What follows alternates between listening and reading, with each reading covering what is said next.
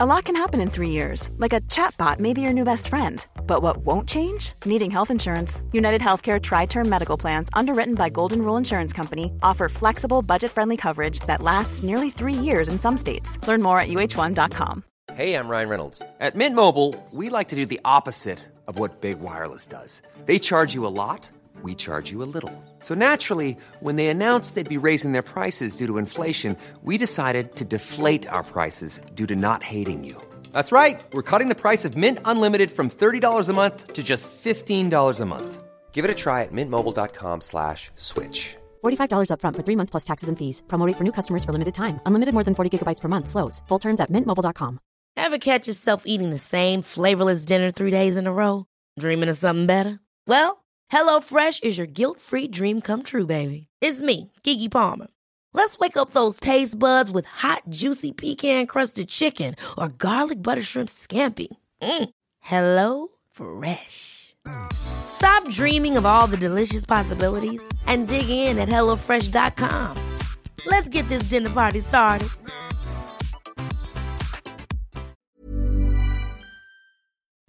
Bonjour à tous et bienvenue dans ce nouvel épisode d'Advocade. Je m'appelle Valentin Tonti Bernard et j'ai décidé de créer ce podcast pour vous permettre de découvrir la vraie vie des avocats. Quels sont leurs parcours, quelles sont leurs activités, mais surtout quel est leur business? Anomia, c'est un cabinet de conseil en stratégie exclusivement dédié aux cabinets d'avocats. Notre objectif est de permettre aux avocats d'atteindre leurs ambitions en utilisant les méthodes de l'entreprise appliquées à la spécificité des cabinets d'avocats. Et concrètement, ce qu'on fait, c'est de la formation business, du coaching business ou encore des missions de conseil en stratégie à l'intérieur des cabinets. Aujourd'hui, dans ce nouvel épisode du podcast, j'ai le plaisir de vous faire découvrir ma conversation avec maître Arthur Sussman. Arthur est avocat associé au sein de son propre cabinet depuis maintenant deux mois. Avant ça, il a été dans un sous-marin pendant une année, il a travaillé trois ans chez Saint-Gobain dans le service comptabilité et finances, puis a rejoint le cabinet de maître Georges Kejman, où il y est resté pendant sept années. Dans cet épisode, il vous parle de son parcours, de ses expériences, de son vécu, de sa passion du métier d'avocat, de sa passion de la défense. Il vous parle de tout. Je ne vous en dis pas plus et je vous laisse découvrir ma conversation avec maître Arthur Sussman. Si ce podcast vous plaît, n'hésitez surtout pas à le partager, à en parler autour de vous, à le diffuser et à lui mettre 5 étoiles sur Apple Podcast. Bonne écoute eh bien écoute, bonjour Arthur Sussman, je suis ravi que tu me fasses l'honneur de venir jusqu'à nous pour passer dans le podcast d'Anomia. Est-ce qu'on peut raconter notre rencontre ou pas? On peut raconter notre rencontre, bien sûr. On s'est croisés par hasard euh, sur les Champs-Élysées, juste à côté de l'arrêt de métro Georges V. J'étais au téléphone et tu m'as dit Je te connais, euh, j'ai grave envie qu'on puisse discuter ensemble pour aller boire un café. J'ai fait HEC Entrepreneur et c'est le moment du café et on joint ça avec un podcast parce que je trouve que tu as un parcours incroyable. Et la deuxième raison que je viens d'apprendre à l'instant, c'est que tu connais très bien euh, un homme que j'adore énormément qui s'appelle Jacob Abou et que tu as fait une mission création avec lui à HEC Entrepreneur. Donc je suis ravi que tu sois là. Merci. Avec plaisir. Question toujours la même pour commencer. Arthur Sussman, qui étais-tu avant de devenir avocat? Eh ben, avant de devenir avocat, j'étais euh, euh, j'étais un, ancien étudiant euh, bah d'HEC, de, la majeure entrepreneur que tu viens d'évoquer. et je ne suis pas en réalité devenu tout de suite, tout de suite avocat. J'ai commencé ma première expérience professionnelle chez Saint-Gobain en audit. Euh, j'y ai travaillé pendant, pendant trois ans, euh, même si en parallèle de mes études, j'avais fait du droit, même si j'avais fait euh, l'essentiel de mes stages en cabinet d'avocat. Et, il se trouve que j'avais comme référent ou bien comme co-bureau dans ces cabinets des gens que tu as entendus sur ton podcast, qui sont Mathieu Della Vittoria et, François Kopf. c'est d'ailleurs à Mathieu que, que je dois d'être devenu avocat parce que c'est lui qui m'a c'est lui qui m'a donné envie en l'observant et puis en l'écoutant me parler de cette profession. Euh, et, c'est qu'après trois ans, euh, trois ans en finance et en audit que euh, je me suis dit que, je voulais être avocat, mais pour faire quelque chose auquel je n'avais jamais pensé, qui était, qui était le pénal. et donc j'ai démissionné de chez, de chez Saint-Gobain. j'ai un peu brûlé mes vaisseaux. Et il se trouve que je n'avais pas encore passé le CRFPA. et donc j'ai dû passer le CRFPA. Donc je me suis inscrit à l'IEJ, je me suis inscrit à la Sorbonne, j'ai réouvert les manuels. Euh, euh, ce qui n'était pas quelque chose d'évident parce que c'est pas un examen qui est, euh, qui est facile. et, j'avais perdu des habitudes d'étudiant, tu vois. J'avais passé des examens, j'avais passé des concours comme, comme la, plupart, la plupart des étudiants. mais ça faisait 3 ou 4 ans que j'étais sorti d'école, donc probablement 8, 7 ou 8 que j'avais arrêté de, composer. Et donc il a fallu que je me remette à écrire, à composer pendant 5 heures. Et je me souviens que bah, j'avais mal au poignet quand j'avais à repasser ces épreuves d'entraînement dans un premier temps. Euh, et puis finalement, euh, j'ai passé l'été, euh, à travailler. Et, peu à peu, j'ai eu ce sentiment de... de, C'était un sentiment assez bizarre, mais, mais, mais, de, retrouver du plaisir à composer, à écrire, à structurer une dissertation, un commentaire, une, une, une note de synthèse. et puis j'ai passé cet examen que j'ai eu. Et euh, là, c'est posé la question euh, de trouver un cabinet d'avocats qui accepterait de m'accueillir. Euh, comme je voulais faire du pénal et comme je considérais que j'avais probablement un profil plus financier et plus comptable qu'un certain nombre de confrères, bah, je me suis dit que j'allais faire du, pénal financier. C'était un raisonnement qui n'était pas beaucoup plus, plus, compliqué que ça. et, et, et j'ai dû envoyer peut-être deux, ou trois, deux ou trois lettres de motivation. J'ai tout de suite été, été, été reçu euh, par, euh, par euh, Georges Kejman et Thierry Marambert. je dois dire, je ne savais même pas à l'époque qui était, qui était Georges, qui me fait presque honte aujourd'hui. et, tout de suite, ils m'ont pris et, j'ai immédiatement commencé chez eux et, j'y suis, resté, j'y suis resté 7 ans. Très clair. Alors, j'ai un milliard d'autres questions à te poser avant qu'on puisse passer à, à, à, cette étape de collaboration. Euh, pourquoi déjà tu n'es pas devenu avocat euh, à la fin de la majeure entrepreneur ou à la fin d'HEC, alors que tu avais finalement fait des stages euh, chez Sullivan Cromwell avec, avec François Kopf et avec Mathieu de la Vittoria alors je ne suis pas devenu avocat parce que je pense que j'étais un peu plus jeune que Mathieu, j'étais probablement moins avancé dans mon parcours juridique, peut-être que j'étais aussi moins mûr et ce que j'avais fait au cours de ces stages, alors il y en a eu chez Sullivan et Cromwell, mais il n'y en avait pas que, chez Sullivan et Cromwell, mais c'était toujours dans des cabinets euh, anglo-saxons euh, en M&A pour faire très court. Très clair. Et je pense que euh, bah, comme j'étais stagiaire, tout ça me paraissait très rébarbatif. Peut-être que je regarderais les choses différemment aujourd'hui, sans doute même. Mais, mais, mais ça m'a pas. je ne me voyais pas faire une carrière là-dedans. je je trouvais ça, euh, même si je, voyais que François, je voyais que Mathieu étaient, des types euh, exceptionnels, euh, dans un premier temps, ça ne m'a pas attiré. parce que je pense que je n'ai pas tout de suite compris ce vers quoi ça, ça menait. Très clair. Et avant de rentrer euh, à Saint-Gobain, après tu nous expliqueras un petit peu euh, ce que, tu as appris à Saint-Gobain et ce que tu utilises aussi euh, aujourd'hui dans ton quotidien, parce que je suppose que tu n'as pas fait un, trait de typex sur tout ce que tu as appris là-bas, mais que tu réutilises certaines choses ou certaines méthodes au quotidien. tu as aussi eu une expérience d'un an à faire complètement autre chose. Est-ce que tu peux un peu nous en parler? Ou, ou tu le veux pas, tu n'es pas obligé si tu le veux pas. Ah, si, je peux, je peux en dire un mot, mais euh, comme toi, euh, j'étais en majeur entrepreneur et tu sais qu'en euh, dernière année en majeur entrepreneur à HEC, on fait une semaine d'un stage de, leadership, qui est un stage qui est avec les, élèves de l'école navale à Brest. Et ça m'a énormément plu. les lieux d'abord m'ont énormément plu. les personnes m'ont énormément plu. Et comme la plupart des étudiants de, cette majeure euh, dont tu es euh, cherchaient des choses qui aient euh, un peu de sens, avec une certaine forme d'intensité. je voulais un peu une expérience de dépassement de soi. Et il se trouve qu'ils proposaient des contrats qui pouvaient être compris entre 1 à 4 ans, qui sont en fait des contrats de volontariat qui remplacent le service militaire qui a été suspendu. Euh, et donc, c'est 4 ans euh, dans la marine où tu es, euh, es, officier, où tu es en réalité aspirant. Et donc, tu choisis, tu choisis une arme dans laquelle tu vas servir. Et moi, j'ai choisi les forces sous-marines. et donc, j'ai passé un peu plus d'un an dans, dans, les forces sous-marines à, Toulon et à Brest. Et tu es parti en plus en 2010, là où il commençait à y avoir ce qu'on a appelé a posteriori le printemps arabe et la guerre en Libye. Euh, et, tu es parti en Libye. Alors, évidemment, ça, c'était, c'était, pas du tout euh, prévu. Je ne suis pas d'ailleurs sûr que, que j'aurais signé, euh, que j'aurais signé avant si on me l'avait dit, mais les choses se sont passées de la manière suivante, c'est-à-dire que j'ai été diplômé en 2010, donc je suis entré dans les cadres au début du mois de septembre. Euh, dans ces cas-là, tu commences par une, par une formation initiale officier qui a lieu à l'école navale, et puis ensuite, euh, tu rejoins une école de spécialisation. Euh, et donc, moi, j'étais à l'école de navigation sous-marine, j'ai dû passer le, brevet sous-marin. et là, le brevet sous-marin, enfin, c'est pas l'objet de ton podcast du tout, mais le brevet sous-marin, c'est un truc, bah, j'étais avec, avec, avec les quartiers maîtres.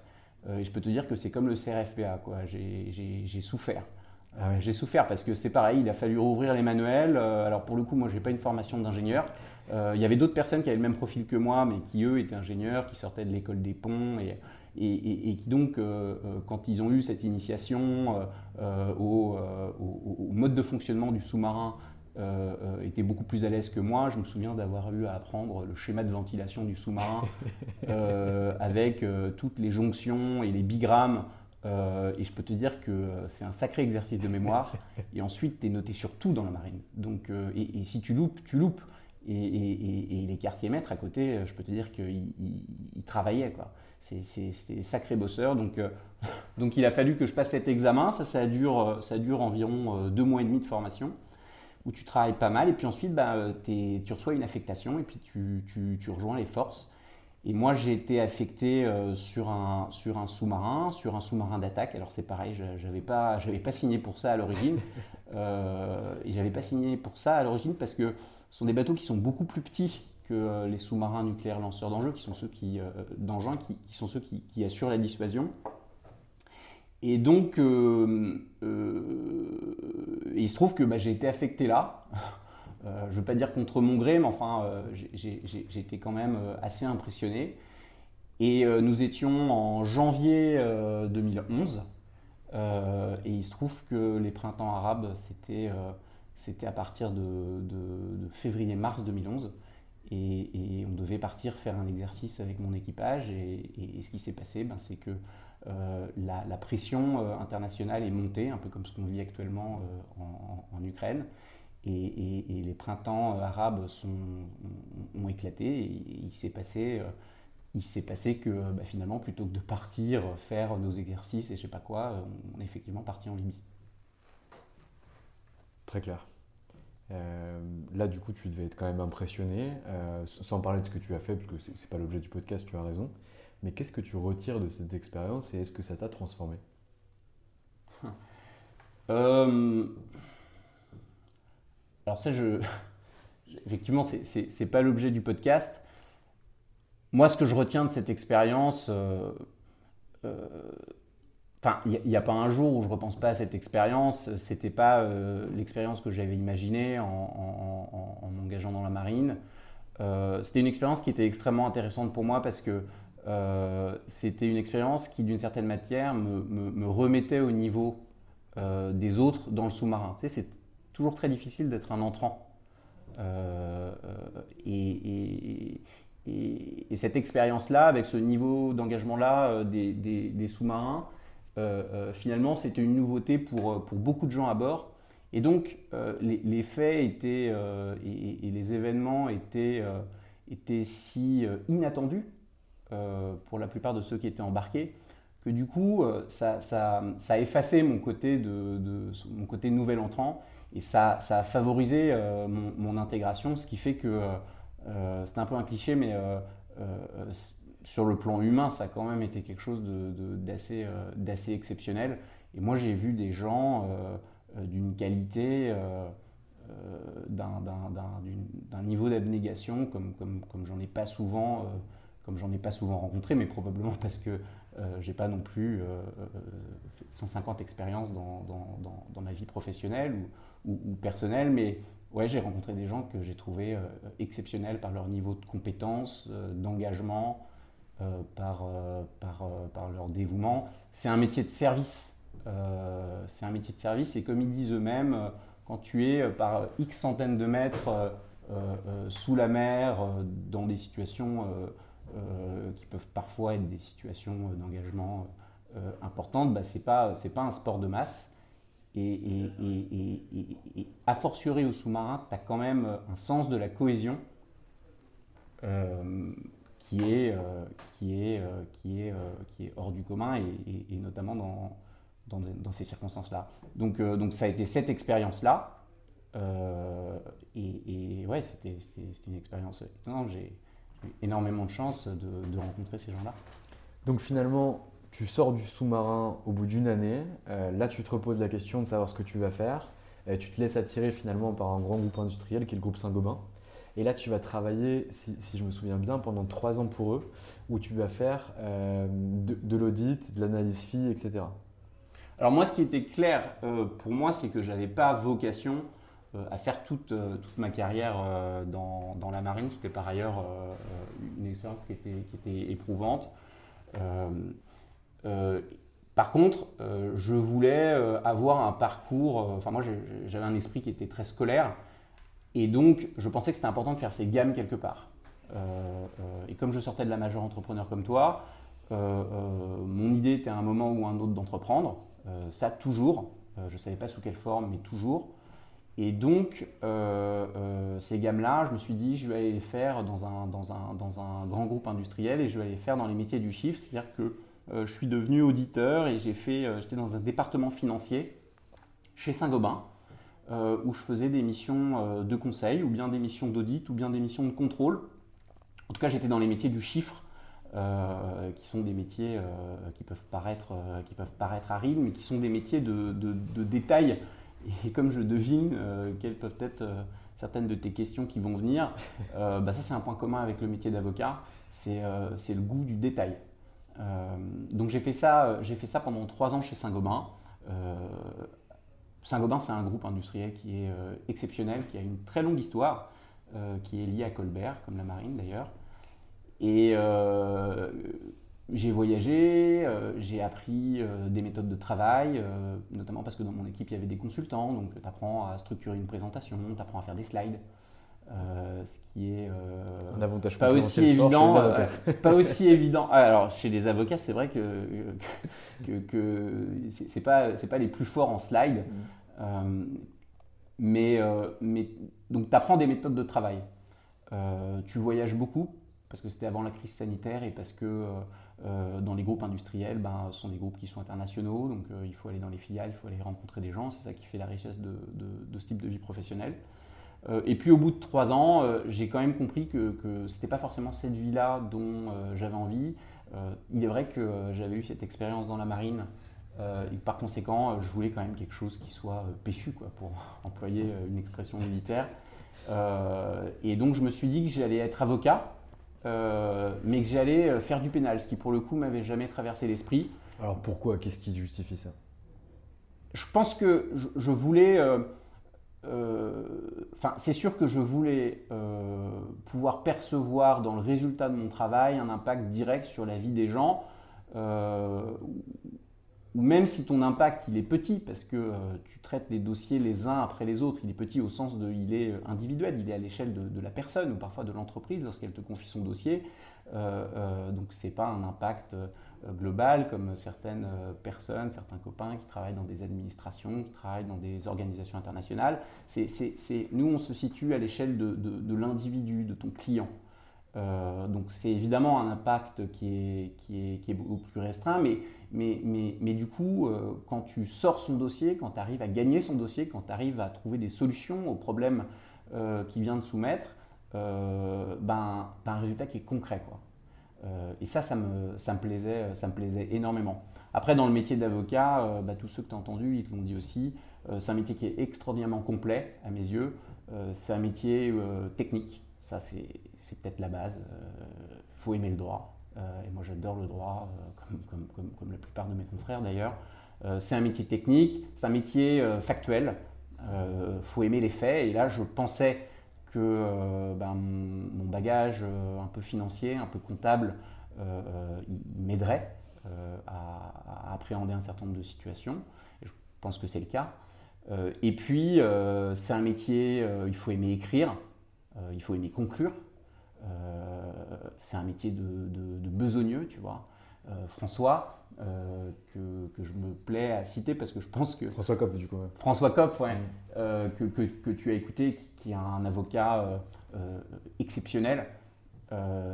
il a cette phrase très très juste, je ne sais pas s'il l'a dit dans ton podcast, mais il a dit les avocats, ça porte des beaux costumes, mais ça sent la sueur. Euh, il ne l'a pas dit, mais je prends.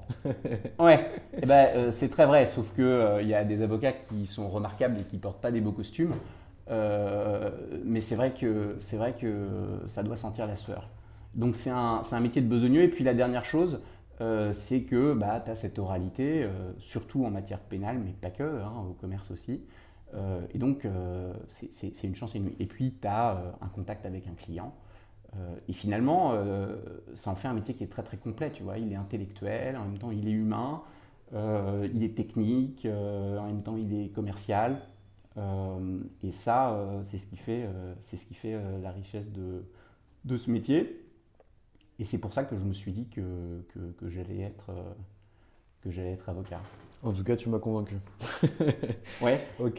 Mais c'est pas éloigné de la vérité. Je, je, je, me l'imaginais comme ça et c'est vraiment comme ça. Eh ben, ça, s'entend dans tes propos, en tout cas, que c'est franc et c'est transparent et que ça correspond à l'idée que tu en as et l'idée que tu t'en fais aussi au quotidien. Mm. Donc finalement, tu quittes Saint-Gobain, tu te dis je vais être avocat en pénal des AF, tu démissionnes de Saint-Gobain, tu passes ton barreau pendant l'été, là où du coup tu as peut-être pas de beau costume, tu as peut-être un short et un t-shirt, mais tu pues la sueur aussi, parce que tu as dû quand même un petit peu bosser au vu de ce que tu nous as dit au départ. Et là, ah tu nous as dit que tu envoyais finalement trois lettres à des cabinets d'avocats en pénal que tu aimerais rejoindre pour ta première collaboration. Donc, Kejman Marambert, là où tu es allé, et quels étaient les deux autres cabinets que tu avais sélectionnés? Quand je te dis trois, euh, c'était peut-être cinq. En réalité, je, pense que j'ai pris la liste euh, du décideur, euh, je pense que j'ai pris les dix premiers, je pense que j'ai envoyé aux dix. je pense qu'il y en a beaucoup qui ne m'ont pas répondu. et je me souviens que m'ont répondu Thierry Marambert, et euh, Emmanuel Marcini. Euh, Thierry Marambert, il m'a reçu tout de suite et euh, il m'a pris quasi instantanément, en tout cas après que j'ai été également reçu par, par Georges. et, j'ai commencé chez eux. Alors, pour être tout à fait précis, cette histoire de pénal financier, c'est comme ça que je, je me l'étais construit dans ma tête, c'est comme ça que ça me semblait pouvoir être explicable à quelqu'un dont je voulais qu'il me recrute. moi, ce que je voulais faire en réalité, c'était du pénal. Euh, ok. Euh, et, finalement, euh, c'est ce que je voulais faire du pénal. Et, je veux dire que j'aurais pas eu des charges déjà à payer, un loyer, et, que sais-je encore. Enfin, j'aurais été frappé à la porte de, Jacqueline Lafont et Pierre Haïk et, pour faire ce type de pénal-là. Mais, mais, mais, mais, Thierry, il m'a recruté tout de suite. il a accepté de me recruter avant même que j'ai prêté serment, ce dont je lui suis euh, infiniment reconnaissant. Et, et, par ailleurs, moi, j'avais trois semaines pour trouver un boulot. Donc, euh, donc, euh, donc il m'a tendu la main. Et, c'est pour ça que, sans même attendre les réponses d'autres cabinets que, que, que, j'aurais peut-être d'ailleurs jamais eu, j'ai commencé chez lui le 1er janvier, qui a suivi, ou le 2 pour être précis. Et alors du coup, qu'est-ce que tu viens faire? Qu'est-ce que c'est finalement? Tu arrives dans ce cabinet, euh, tu as des idées sur qui ils peuvent être. Tu nous as dit tout à l'heure euh, avec un peu de honte qu'au début, tu ne savais pas vraiment qui était Georges Cashman. Euh, tu arrives dans ce cabinet, c'est quoi tes tâches au quotidien? Comment ça se passe ton arrivée au sein de ce cabinet? Qu'est-ce qu'on te demande? Alors, peut-être que déjà, ce que je peux te dire, c'est que évidemment, en faisant ce choix de devenir avocat à 28 ou à 29 ans, euh, j'avais un choix qui était de retourner dans les grands cabinets anglo-saxons, qui après tout euh, euh, ont des départements litigation et ont à leur tête des associés très expérimentés et, extrêmement compétents, ou bien d'aller dans un cabinet plus traditionnel, avec une équipe plus resserrée et plus, enfin comme tu t'imagines, un, cabinet d'avocats l'image d'épinal du cabinet d'avocat. Et moi, j'ai choisi, euh, choisi l'option du, cabinet traditionnel. Pourquoi? Parce que probablement, euh, je sortais d'un très grand groupe industriel et que je voulais pas de process et je voulais pas de politique. Et, je me disais que ce qui m'attirait, c'était évidemment le judiciaire, la vie de palais, le, les dossiers, passer du temps dans les dossiers, faire de la technique, faire de la procédure, et que ça, je le trouverais dans des structures plus petites j'allais dire moins prestigieuse, mais, le cabinet de quelqu'un comme Georges Kijman et, de Thierry Marambert, euh, du fait de ses personnalités, il n'est pas, moins prestigieux. En tout cas, euh, euh, dans, des petites, dans des petites boutiques, tu vois. et donc, c'est ce choix-là que j'ai fait. Et comment ça se passe quand tu arrives Eh bien, écoute, tu es dans un bureau. et puis, on dépose des, bureaux, des dossiers dans ton bureau. Euh, et puis, euh, bah, tu commences et tu les lis et euh, tu les fiches et tu passes des heures, des nuits, des week-ends à, les ficher. Et tu sais, les dossiers pénaux, ça commence, tu as des codes de fond qui, sont les codes qu'on appelle les codes D. Et donc ça commence à la D1 et puis ça peut terminer à la D30 000.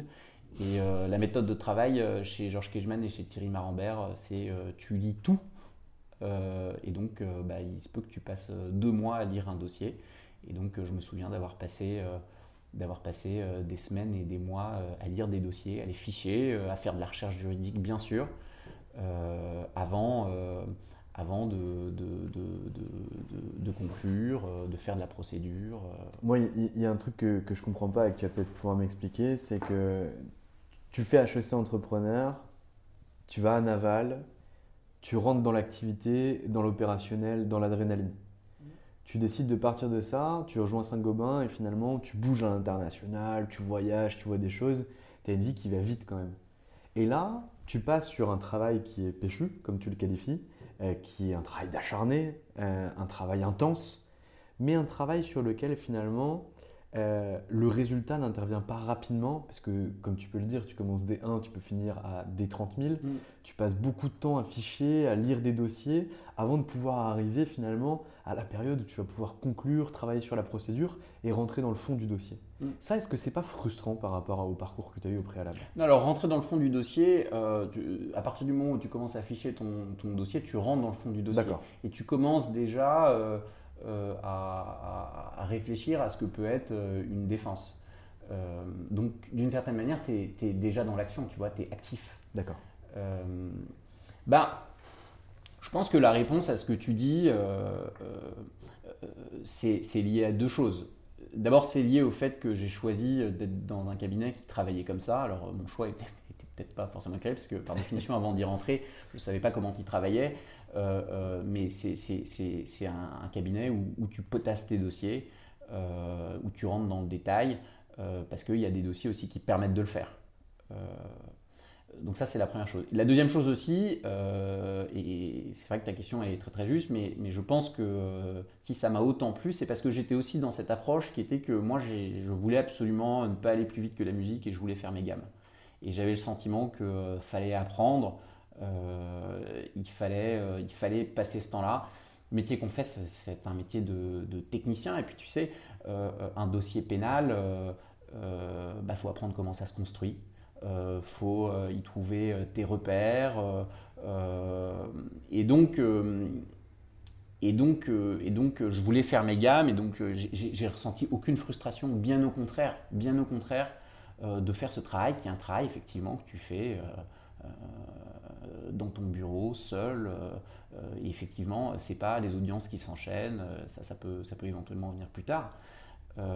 mais la dernière raison pour laquelle ça m'a énormément plu malgré tout et, pour laquelle ça me semble pas du tout contradictoire par rapport à, ce parcours que, que, que, tu as rappelé et qui n'était pas forcément très réfléchi, c'est que c'est absolument passionnant si tu veux. C'est que ces dossiers, euh, tu, en tournes chaque page comme tu pourrais lire euh, un, roman. Moi, j'adore lire une procédure, et pas forcément la procédure d'un dossier euh, très médiatique, mais, mais tu vois comment les gens se comportent, dans, tu découvres la manière dont ils se comportent en garde à vue, et puis tu as, as, des rebondissements, et puis quand tu, comprends comment une accusation se construit. Donc du coup, par contraste, tu comprends comment tu vas pouvoir euh, défendre, quelles sont, euh, quelles sont ses failles. C'est vivant une procédure, tu vois. C'est pas juste, euh, c'est pas juste des pages. Et, je dois te dire que, alors ça, c'est comme ça que j'ai commencé. C'était ça le sens de ta question. mais aujourd'hui, qu'on a créé ce cabinet avec Alice Rousseau, c'est ce que j'aime encore énormément. C'est avoir un gros dossier sur mon bureau et, commencer à la page 1 et me plonger dedans. Ça, c'est un plaisir, c'est un plaisir extraordinaire. Et ça, je pense que si certains confrères m'entendent ou si certains futurs confrères m'entendent, ils connaissent ce plaisir et, ou alors ils le, découvriront. Est-ce que tu t'imagines euh, les gens avant de les voir ou en, lisant tes pages de procédure, en les tournant finalement au fur et à mesure? Euh, Tu nous parles des comportements, tu nous parles de la façon dont les gens sont pu se comporter, etc. J'ai l'impression, peut-être à tort, hein, j'ai jamais posé cette question en interview, mais que, tu les imagines ou que tu modélises intellectuellement ce que, ce que tu vois dans le dossier? Bah, un dossier pénal, c'est une confrontation de points de vue. Donc, euh, souvent, quand euh, tes clients euh, viennent te voir, c'est au terme de la procédure, ou bien parce qu'ils vont être mis en examen, ou bien parce qu'ils vont être cités devant le tribunal correctionnel. Et donc, ils ont, tu as pu les rencontrer une première fois parce qu'ils t'apportent leur dossier et qu'ils savent qu'ils vont faire l'objet d'une procédure pénale, qui sont la cible d'une accusation. Euh, mais effectivement, tu les découvres au travers d'une enquête qui a plusieurs mois euh, ou euh, plusieurs années. Et donc, tu vas découvrir leur personnalité à travers des témoignages, à travers des pièces qui peuvent émaner d'eux. Ça peut être des emails, ça peut être des, écrits, ça peut être des écoutes téléphoniques. Euh, et puis, euh, euh, tu vas les découvrir à travers ce que les témoins qui vont être entendus par les policiers ou les juges d'instruction vont, dire à leur sujet. Et ça peut être une perception qui est contradictoire. Et puis, eux-mêmes vont pouvoir ou ont pu être entendus dans ces procédures. Et donc, tu as, cette confrontation de, de, points de vue qui, qui, peut être contradictoire, qui peut être, qui peut être divergent. Mais mais, mais, mais un dossier, euh, c'est d'abord des faits en réalité. Euh, et donc, euh, les aspects de personnalité, ils, ont souvent une importance très grande, surtout au stade de l'audience. Mais, mais, mais, un dossier, c'est d'abord des faits. Donc, c'est ça surtout qu'on recherche dans le dossier. Très clair. Tu restes cette année euh, au sein du cabinet Kejman Marambert. Euh, tu me disais avant l'enregistrement euh, que toi, tu avais beaucoup plus bossé avec Thierry Marambert. Est-ce que tu vois une, enfin, quelles pourraient être les grandes évolutions que tu as eues au sein de ce cabinet, que ce soit en termes de confiance qu'ils ont pu te donner, en termes de rôle aussi au sein de la structure, en termes d'autonomie et d'indépendance euh, est-ce que tu peux un petit peu nous en parler ou est-ce que tu, les as identifiés ou, pas du tout?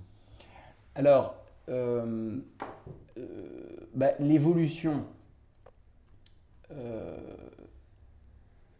moi, j'ai eu énormément de chance dans ce cabinet parce que j'ai eu le sentiment d'être très rapidement très autonome. C'est-à-dire que mon patron, il passe dans mon bureau, il me dépose un dossier. Euh, euh, et puis, euh, il faut travailler dessus. Et si tu veux, ce qui est très intéressant dans ce métier, c'est que même quand tu es à un âge très jeune, tu as besoin d'une mémoire du dossier.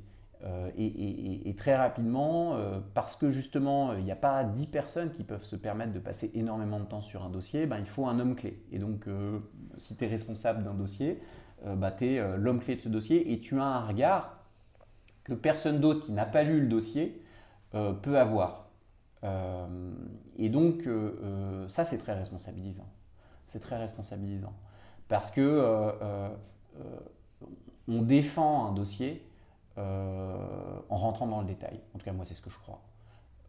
il faut faire la technique, il faut rentrer dans le, dans le détail, il faut y passer du temps. Et donc, celui qui a investi dans ce temps-là, ou la personne euh, que le cabinet a désigné pour euh, faire cet investissement en temps, euh, forcément, il a un rôle, il a un rôle, il a un rôle qui est important et c'est une grosse, c'est une grosse responsabilité.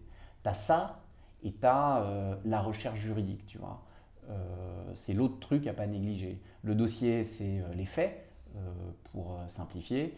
Et puis après, tu as la question de la discussion euh, sur la caractérisation de l'infraction et de la discussion euh, juridique.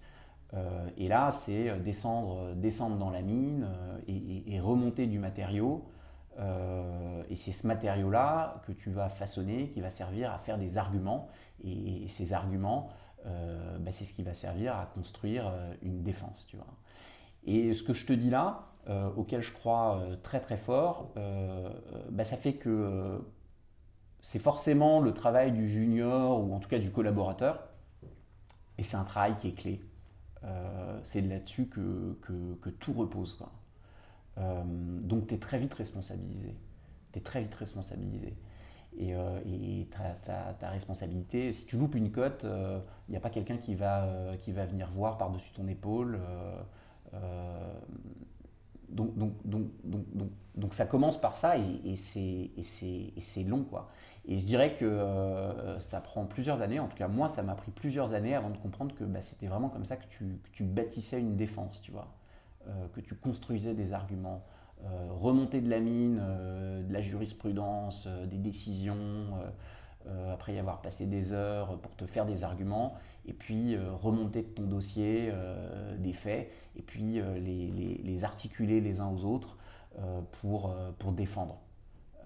bon, bah ça, je sais pas, ça prend. je sais pas, moi, moi je suis un peu lent, alors c'est 4 ou 5 ans, tu vois. Et, et, puis ensuite, bah, tu commences à, je trouve, à avoir déjà une vision plus autonome de ce que c'est qu'un dossier, tu es moins impressionné, euh, tu vois plus euh, là où, les choses vont te venir. Alors au début, bah, tu as euh, un Thierry Marambert qui te, qui, te, qui, qui, te chapote, puis peu à peu, tu, tu du répondant, et puis, et puis, et puis tu, deviens, tu, deviens, tu deviens plus indépendant. Et puis vient le moment des audiences aussi. petit à petit, alors d'abord, bah, tu vas plaider des points de procédure, tu vas plaider la prescription, tu vas faire euh, des audiences de fixation, euh, ou alors euh, si tu es dans du contentieux commercial, tu vas faire des audiences, ou disons du contentieux civil, des audiences de mise en état. Et puis peu à peu, bah, ton patron va te dire bon ben on va se diviser le dossier en deux, et puis tu vas en plaider tu vas en plaider euh, un tiers et puis moi je vais plaider euh, deux tiers. Euh, puis en réalité, il en plaide 90% mais il te laisse que 10. Et puis la fois d'après, t'en plaides un peu plus et puis arrive un beau jour où il a trop de travail et puis il dit bon bah vas-y, tu vas le plaider et puis lui il met sa touche finale. mais, mais c'est comme ça que tu grandis dans un, dans un cabinet d'avocats. Et moi, c'est ce qui c'est ce qui c'est ce qui s'est passé. Euh, mais c'est sûr que c'est un, un, travail de besogneux, tu vois, c'est lent, euh, c'est pas un truc spectaculaire, enfin, il n'y a pas d'éclair de, génie, euh, c'est très lent, c'est très progressif. et j'ai même entendu des grands confrères dire que d'abord c'était 10 ans pour faire un avocat, et puis ensuite j'ai entendu l'un des plus éminents d'entre nous euh, qui est euh, l'actuel garde des Sceaux, Éric Dupont-Moretti, qui a dit euh, en fait c'est pas 10 mais c'est 20. ça tu te dis mais attends on me l'avait pas dit, on me l'avait pas dit quand j'ai prêté serment, je pensais que ça allait plus vite. Et en fait, et en fait c'est pas impossible qu'ils aient raison. Hein. Ce qui est une bonne chose, ça veut dire qu'on est en perpétuelle amélioration. Est-ce que durant ces, sept années que tu passes au sein de ce cabinet, euh, tu peux nous parler euh, de ce qui t'a donné le plus de joie ou, ce dont tu as été le plus fier, euh, que ce soit sur une audience, sur le travail que tu as pu fournir, un, mot de tes anciens patrons qui, t'a touché, qui, qui t'a montré que tu avais franchi un cap? Alors, ce qui m'a rendu le plus fier, écoute,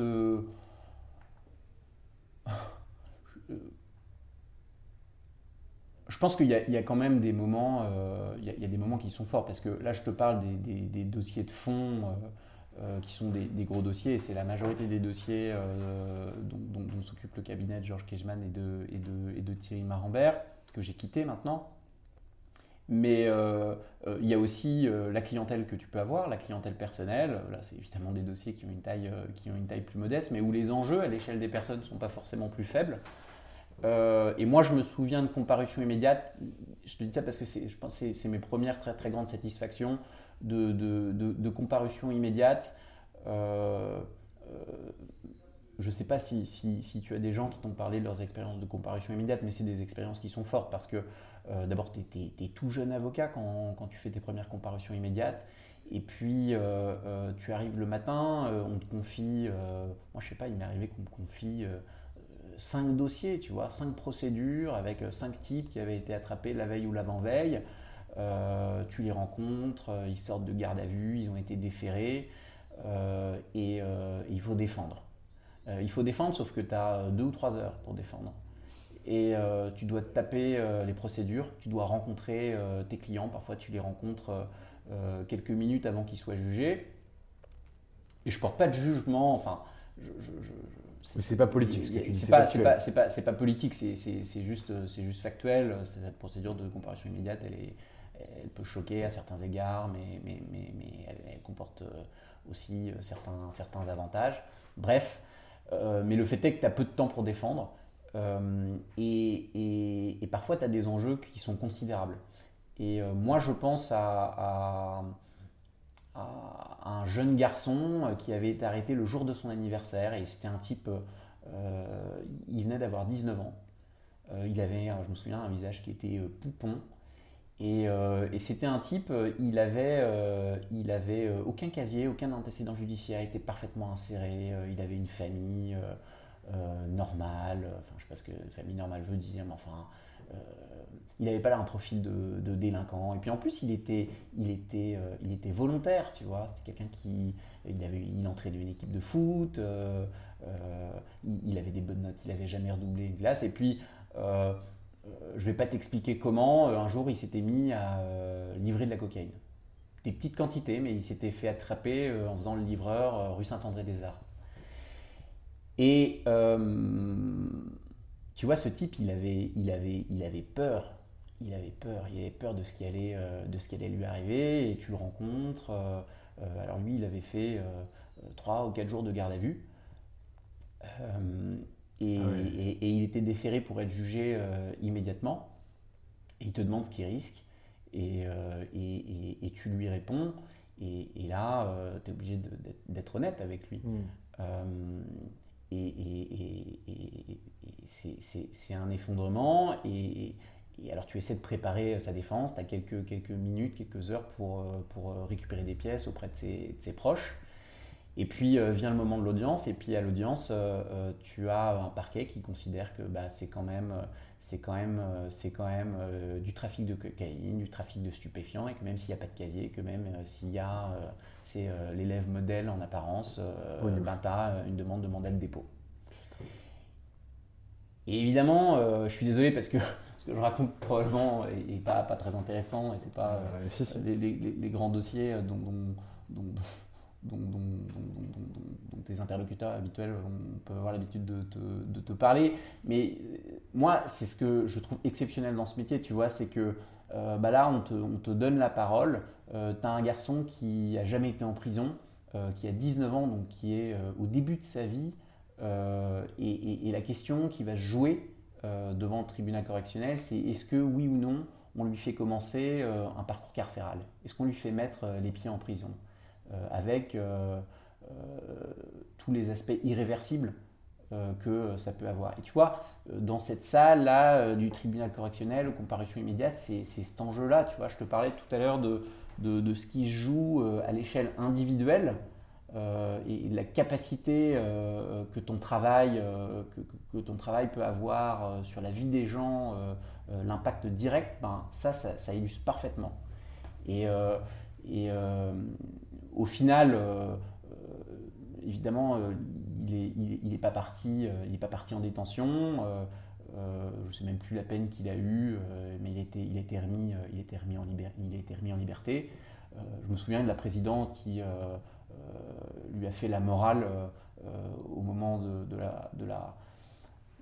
du verdict en lui disant Là, vous voyez, monsieur, vous étiez sur la ligne de crête, il n'y aura pas de prochaine fois.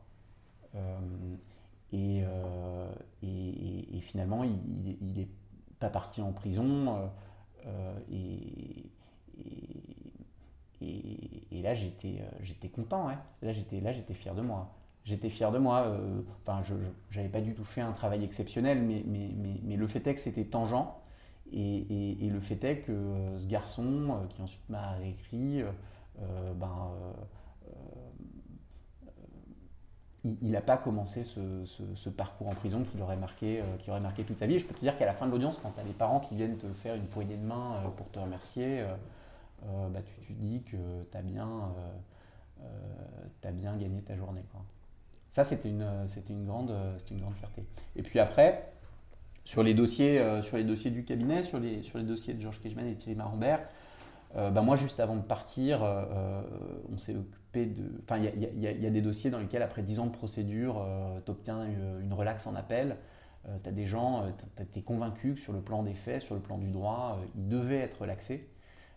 Et, quand tu obtiens ça, bah, et ça arrive, ça arrive, parce que tu peux gagner des dossiers. Euh, bah, c'est une satisfaction immense, c'est une satisfaction immense pour eux, euh, parce que euh, une procédure judiciaire, c'est une épreuve, c'est une épreuve professionnelle, même si tu n'as pas de détention. Parce que ça peut être médiatisé, parce que les gens viennent te prendre à 6 h du matin, et à certains égards, c'est tout à fait légitime.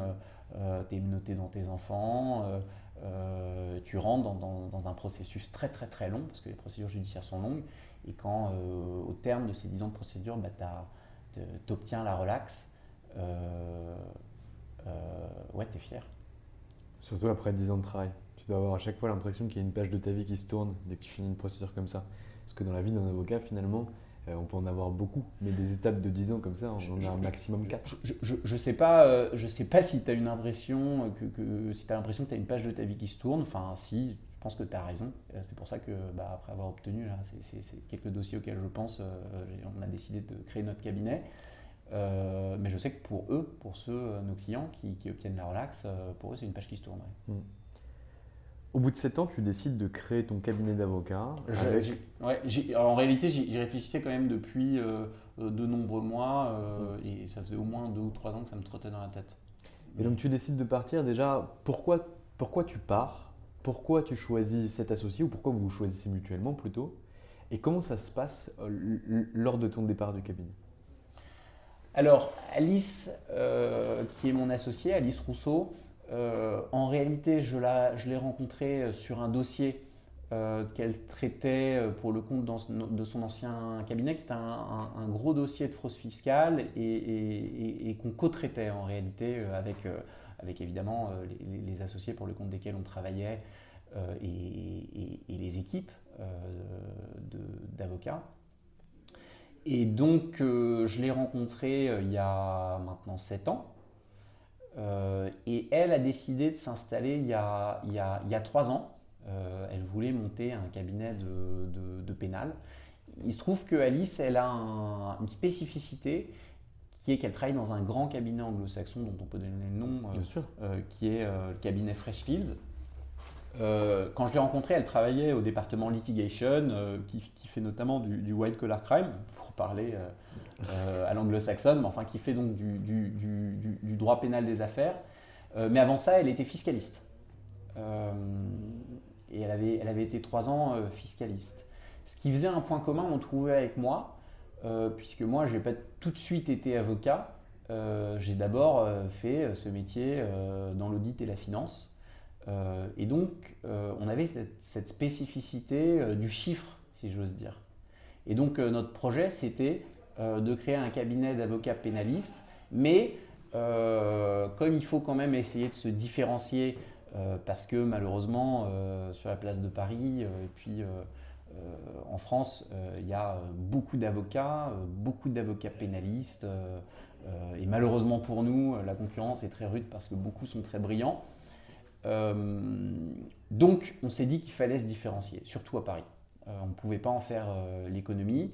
Euh, et, on avait ce point commun, euh, moi de la comptabilité, de la finance, euh, et elle de la fiscalité. Et on s'est dit, voilà, on va faire ce cabinet centré sur le pénal économique et le pénal du chiffre. Donc, le pénal du chiffre, c'est quoi? C'est le pénal fiscal, on en a parlé, mais c'est aussi le pénal comptable, le pénal bancaire et financier. Et puis le, pénal, le pénal économique.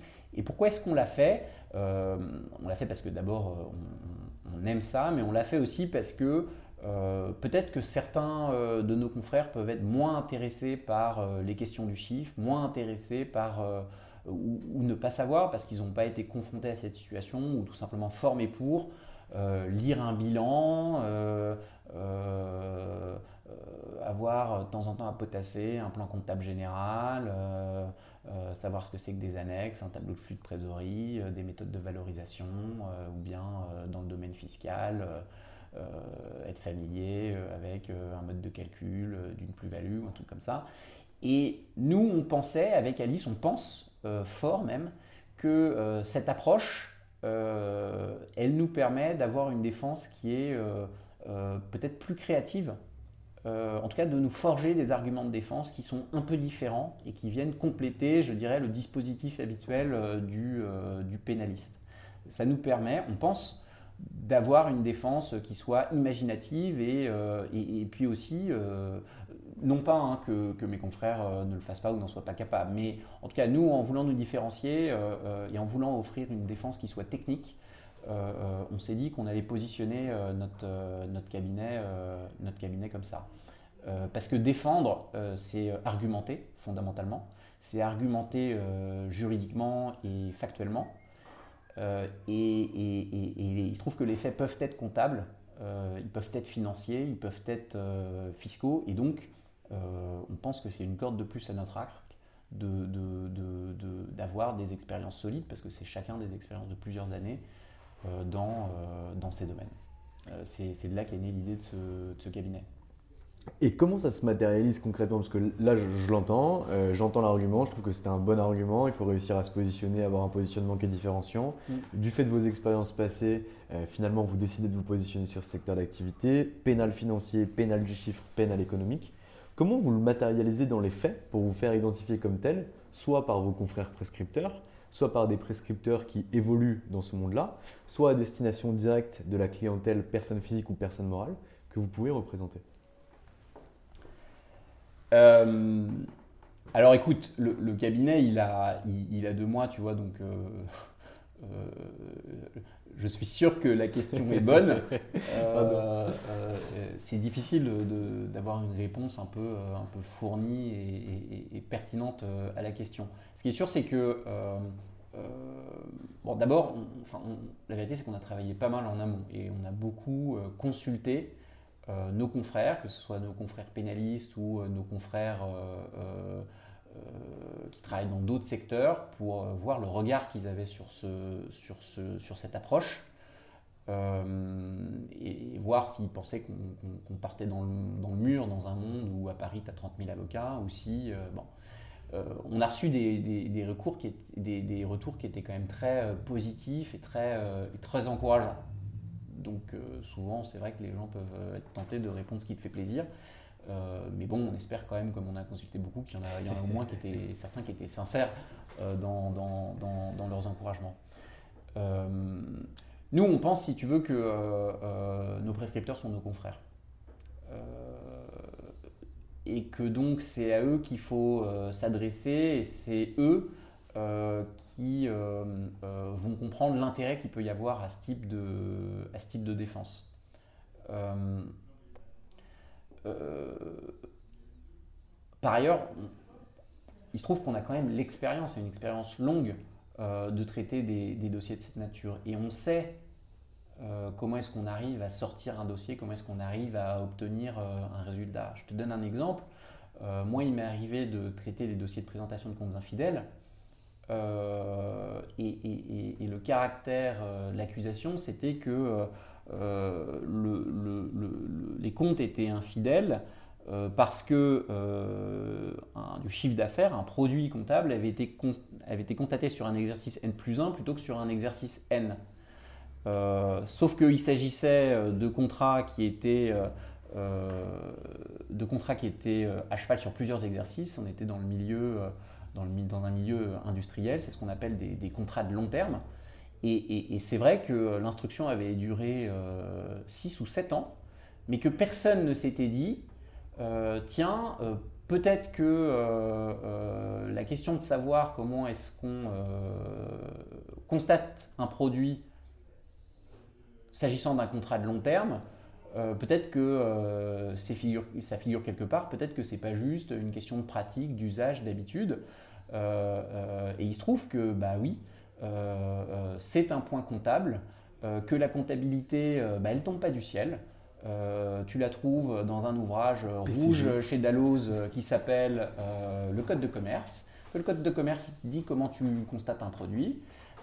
Qu'ensuite, tu as un autre document qui a une valeur inférieure mais réglementaire qui est le plan comptable général, comme tu dis, le PCG, que lui, bah, il traite du cas particulier des, contrats, des contrats de long terme et qui te dit que bah, dans ces cas-là, un produit, il n'est pas forcément euh, il pas forcément euh, calculé au moment de euh, la livraison, il n'est pas vraiment constaté au moment de la livraison, mais qui peut l'être à l'avancement et que tu as même de la doctrine comptable qui a aussi une valeur réglementaire et que, et que tout ça, eh ben, c'est un caractère normatif. La comptabilité, c'est une dimension qui est juridique. Tu vois mm. Ça s'apprend dans les écoles de gestion, bizarrement, mais en fait, c'est une discipline juridique. Et je, ce long exemple, trop long exemple, euh, pour te dire que, euh, tu vois, euh, ça c'était une brèche, c'était un, un, argument très fort dans le dossier de présentation de comptes infidèles, où, ce point était, central.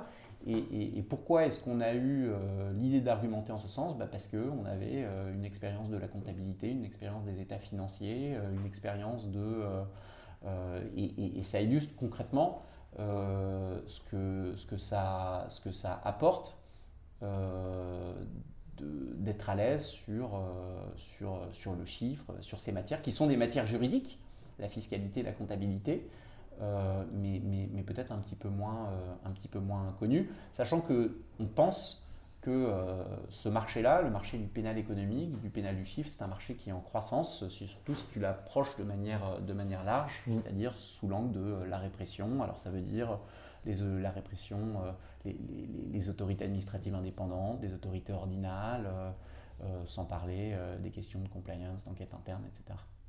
Très clair. Donc finalement, c'est l'expérience du chiffre et du droit pénal au service des dirigeants et de leurs entreprises. Euh, c'est l'expérience, euh, c'est l'expérience du chiffre, c'est l'expérience du droit pénal au service des dirigeants, des entreprises, et puis euh, moi j'ai même envie de dire bah, de toute personne qui nous juge digne de nous confier leurs intérêts, parce que on fait d'abord de la défense pénale. C'est vrai qu'on, du fait d'un marché qui est, qui est, très tendu, nous on, essaie de se différencier. Mais, mais, on est comme tous nos confrères et ce qu'on aime c'est défendre et, je vais te dire, euh, euh, il ne nous, arrive pas de, refuser des, dossiers de gens qui, nous demandent de les défendre. Euh, simplement, c'est vrai qu'on a cette, cet élément de, spécialisation en plus qui nous permet de proposer une défense un peu, un peu différente sur, sur, certains sujets, sur certains sujets au moins. Et l'autre élément qu'on trouvait intéressant dans cette association avec Alice, c'est aussi un mélange de cultures. Euh, parce que comme je t'ai dit, moi je viens d'un cabinet qui est très traditionnel, euh, qui a été fondé par, euh, par Georges Kejman, qui est le cabinet d'avocats français, un peu comme tu peux le voir dans certaines séries télévisées. Un cabinet, un fonctionnement très, très classique où tu fais là au palais, le pénal ça se fait avec les pieds, disait mon patron. tu fais des audiences, tu plaides, bon fais de la procédure beaucoup. Et puis Alice, elle, elle a euh, la culture euh, et les standards d'un grand cabinet anglo-saxon, ça veut dire euh, le sens de, de, la réactivité, du service au client, de la culture de la clientèle internationale, avec des attentes qui peuvent être très élevées en termes de rendu. Et, donc, et donc notre idée aussi, c'était, mais de manière très humble hein, bien sûr, euh, d'allier de, ces, ces, deux cultures-là. j'ose pas dire pour pouvoir offrir le meilleur des deux mondes aux clients parce que ça c'est extraordinairement présomptueux, surtout quand on commence tout en bas de la montagne comme nous. Mais en tout cas, sur le plan culturel, proposer ce mélange de culture, ça c'est sûr que c'était, c'est en tout cas une, une, ambition de moyen terme. Là, vous avez commencé il y a deux mois, mais ça fait quand même longtemps que vous exercez. Vous êtes mm. des avocats euh, expérimentés, euh, proches des 10 ans s'il en faut 10, loin des 20 s'il en faut 20, mais en tout cas avec des ah bah, avocats euh, pleinement expérimentés. Même, même, même, même au-delà des 10 ans, sans avoir à faire la somme d'Alice et de moi, mais Alice, elle est un tout petit peu plus âgée que, que moi. je, je me demande si je ne commets pas une gaffe en disant ça, euh, en tout cas une, une, indélicatesse, euh, mais, mais, mais, mais, sans problème au-delà des 10 ans. Ouais. Et aujourd'hui, du coup, vous venez de, développer votre cabinet. Dans l'idéal, je, te pose la question à toi et rien qu'à toi. Euh, si tu devais me dire, OK, mon cabinet dans 5 ans, ça sera ça, c'est quoi? C'est un cabinet avec 10 associés et 50 collaborateurs. C'est un cabinet avec vous deux et 5 collaborateurs c'est un cabinet qui est devenu le leader sur un de son secteur. C'est quoi concrètement pour toi? Alors, moi, je, je c'est vraiment pas de la langue de bois, mais je me, mm. je me, méfie. Euh, je n'ai pas de, de, plan. Euh, j'ai pas de plan et euh, les choses probablement se passent jamais comme on, comme on les imagine.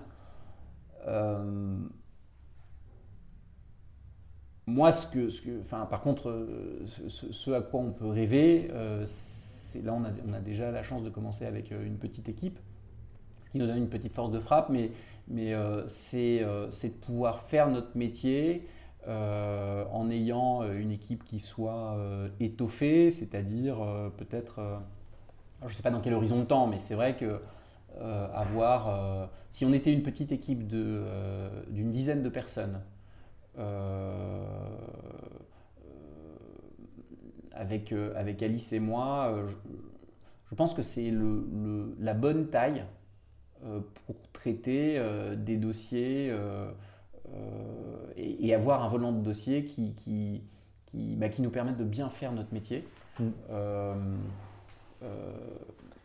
parce que l'autre élément dont on n'a pas parlé, mais c'est la question de la boutique. Nous, on pense que le modèle de la boutique, il, est encore adapté.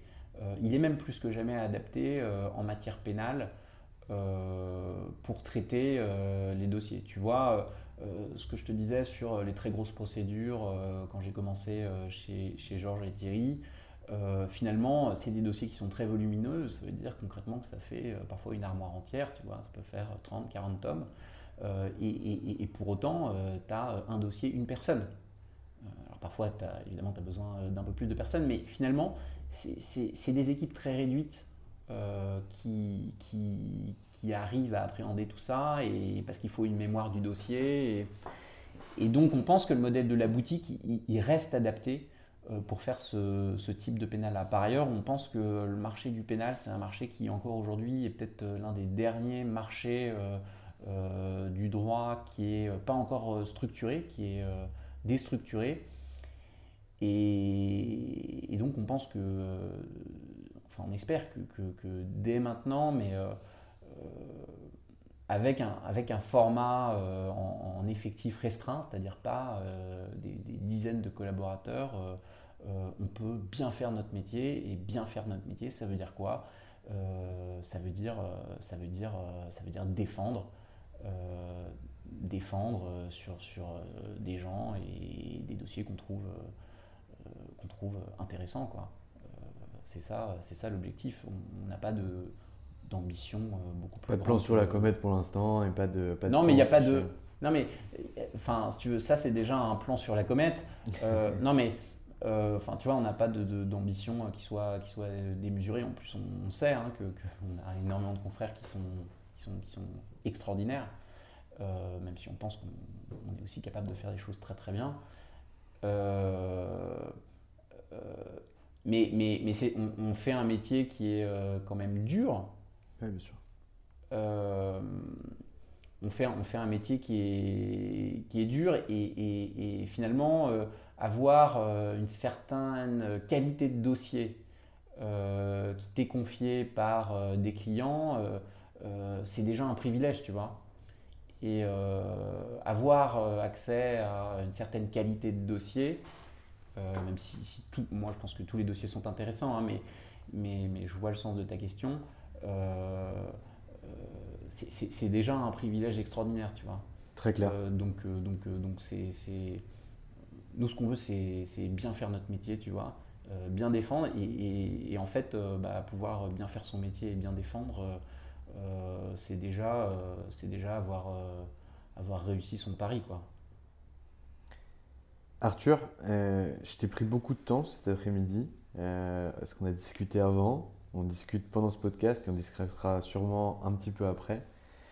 comme d'habitude, je laisse un mot de la fin à mon invité. Euh, qui peut être à destination de ton associé, tes anciens patrons, tes collaborateurs, de potentiels recrutements, euh, de qui tu veux. C'est ton mot de la fin, tu en fais ce que tu en veux. Euh... euh je, alors, moi, j'ai pas préparé de mot de la fin. non, mon mot de la fin, c'est peut-être que c'est à tous les étudiants ou les stagiaires que nous, on a déjà et que là, on est en train de recruter euh, dans notre, euh, dans notre cabinet, qui est de dire que euh, ils ont bien de la chance de se diriger vers, vers ce métier parce que c'est un métier qui vraiment est dur. Ça, il est dur pour une multitude de raisons, mais, mais c'est un, un, métier qui, qui, est aussi extraordinairement gratifiant euh, qui peut être euh, comme, euh, comme on se l'imagine, sur lequel on, est responsabilisé très tôt, qui est, qui, est très, qui est très complet, qui à certains égards est très, est très exaltant. Et, et, et, je sais qu'ils sont, ils sont très très très nombreux dans les écoles d'avocats et même avant ça à, à, vouloir rejoindre notre profession. Et euh, j'ai envie de dire que, je les encourage de, de, tout cœur euh, parce que c'est un métier qui est extraordinaire. Euh, et je peux le dire pour l'avoir rejoint peut-être deux ou trois ans après, après la plupart des, jeunes avocats. Donc pour avoir eu d'autres expériences, c'est vraiment un métier exceptionnel. Donc, donc finalement, mon, mot de la fin, il sera pour eux. Quoi. Ils, ont, ils, ont, ils ont bien raison, il ne faut pas qu'ils se découragent. Euh, ils ont bien raison de, vouloir, euh, vouloir prêter serment et, servir en tant qu'avocat. Très clair. Arthur, je te remercie. Je, vais me permettre moi aussi un mot de la fin, euh, qui j'espère te fera plaisir. quand j'ai discuté, je, ne discute pas très souvent avec des pénalistes, je, les aime beaucoup les pénalistes, mais ils ne sont pas dans le cœur de notre business, on travaille majoritairement avec des cabinets d'affaires. Et on, les reçoit parce que moi, c'est des gens que j'adore, euh, que je trouve extrêmement cultivés, euh, adorables, avec une, poigne de dingue. Et j'ai discuté avec euh, Jean-Yves Le Borgne il n'y a pas si longtemps que ça. Et lui me disait qu'il voulait pas être avocat à la base, mais qu'il aurait aimé être pilote de bateau, partir sur des voiliers, etc. Et finalement, toi, tu as fait le chemin inverse. Tu es parti de sous les mers pour aller finalement à la barre. Et j'espère que tu auras au moins euh, une carrière aussi belle et aussi grande que la sienne. Eh ben, c'est très très gentil. Euh, c'est vrai que je l'ai vu plaider et que euh, et que et qu'il m'a il m'a époustouflé.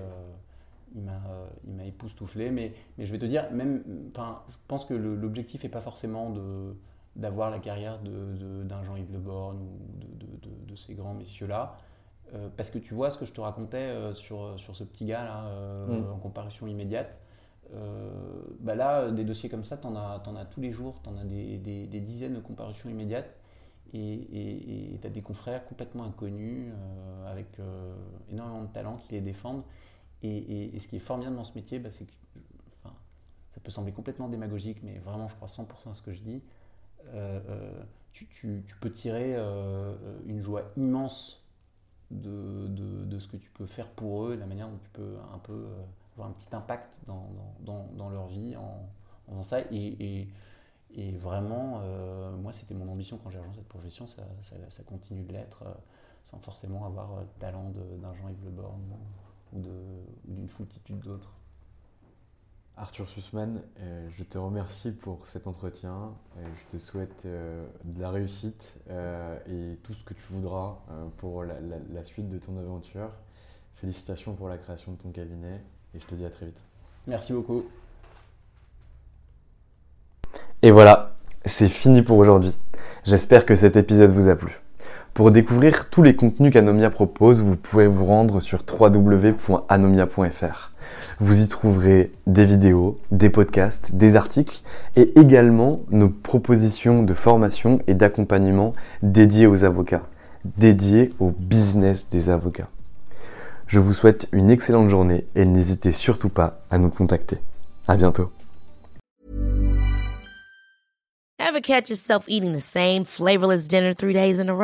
Dreaming of something better? Well, HelloFresh is your guilt-free dream come true, baby. It's me, Kiki Palmer. Let's wake up those taste buds with hot, juicy pecan-crusted chicken or garlic butter shrimp scampi. Mm. Hello Fresh. Stop dreaming of all the delicious possibilities and dig in at HelloFresh.com. Let's get this dinner party started. How would you like to look five years younger? In a clinical study, people that had volume added with Juvederm Voluma XC in the cheeks perceived themselves as looking five years younger at six months after treatment. Look younger, feel like you. Add volume for lift and contour in the cheeks with Juvederm Voluma XC. Reverse signs of aging by adding volume to smooth laugh lines with Juvederm Volure XC. For important safety information and to find a licensed specialist, visit juvederm.com. That's J U V E D E R M.com. Not for people with severe allergic reactions, allergies to lidocaine, or the proteins used in Juvederm. Common side effects include injection site redness, swelling, pain, tenderness, firmness, lumps, bumps, bruising, discoloration, or itching. There's a risk of unintentional injection into a blood vessel, which can cause vision abnormalities, blindness, stroke, temporary scabs, or scarring. Talk to a licensed specialist to find out if it's right for you.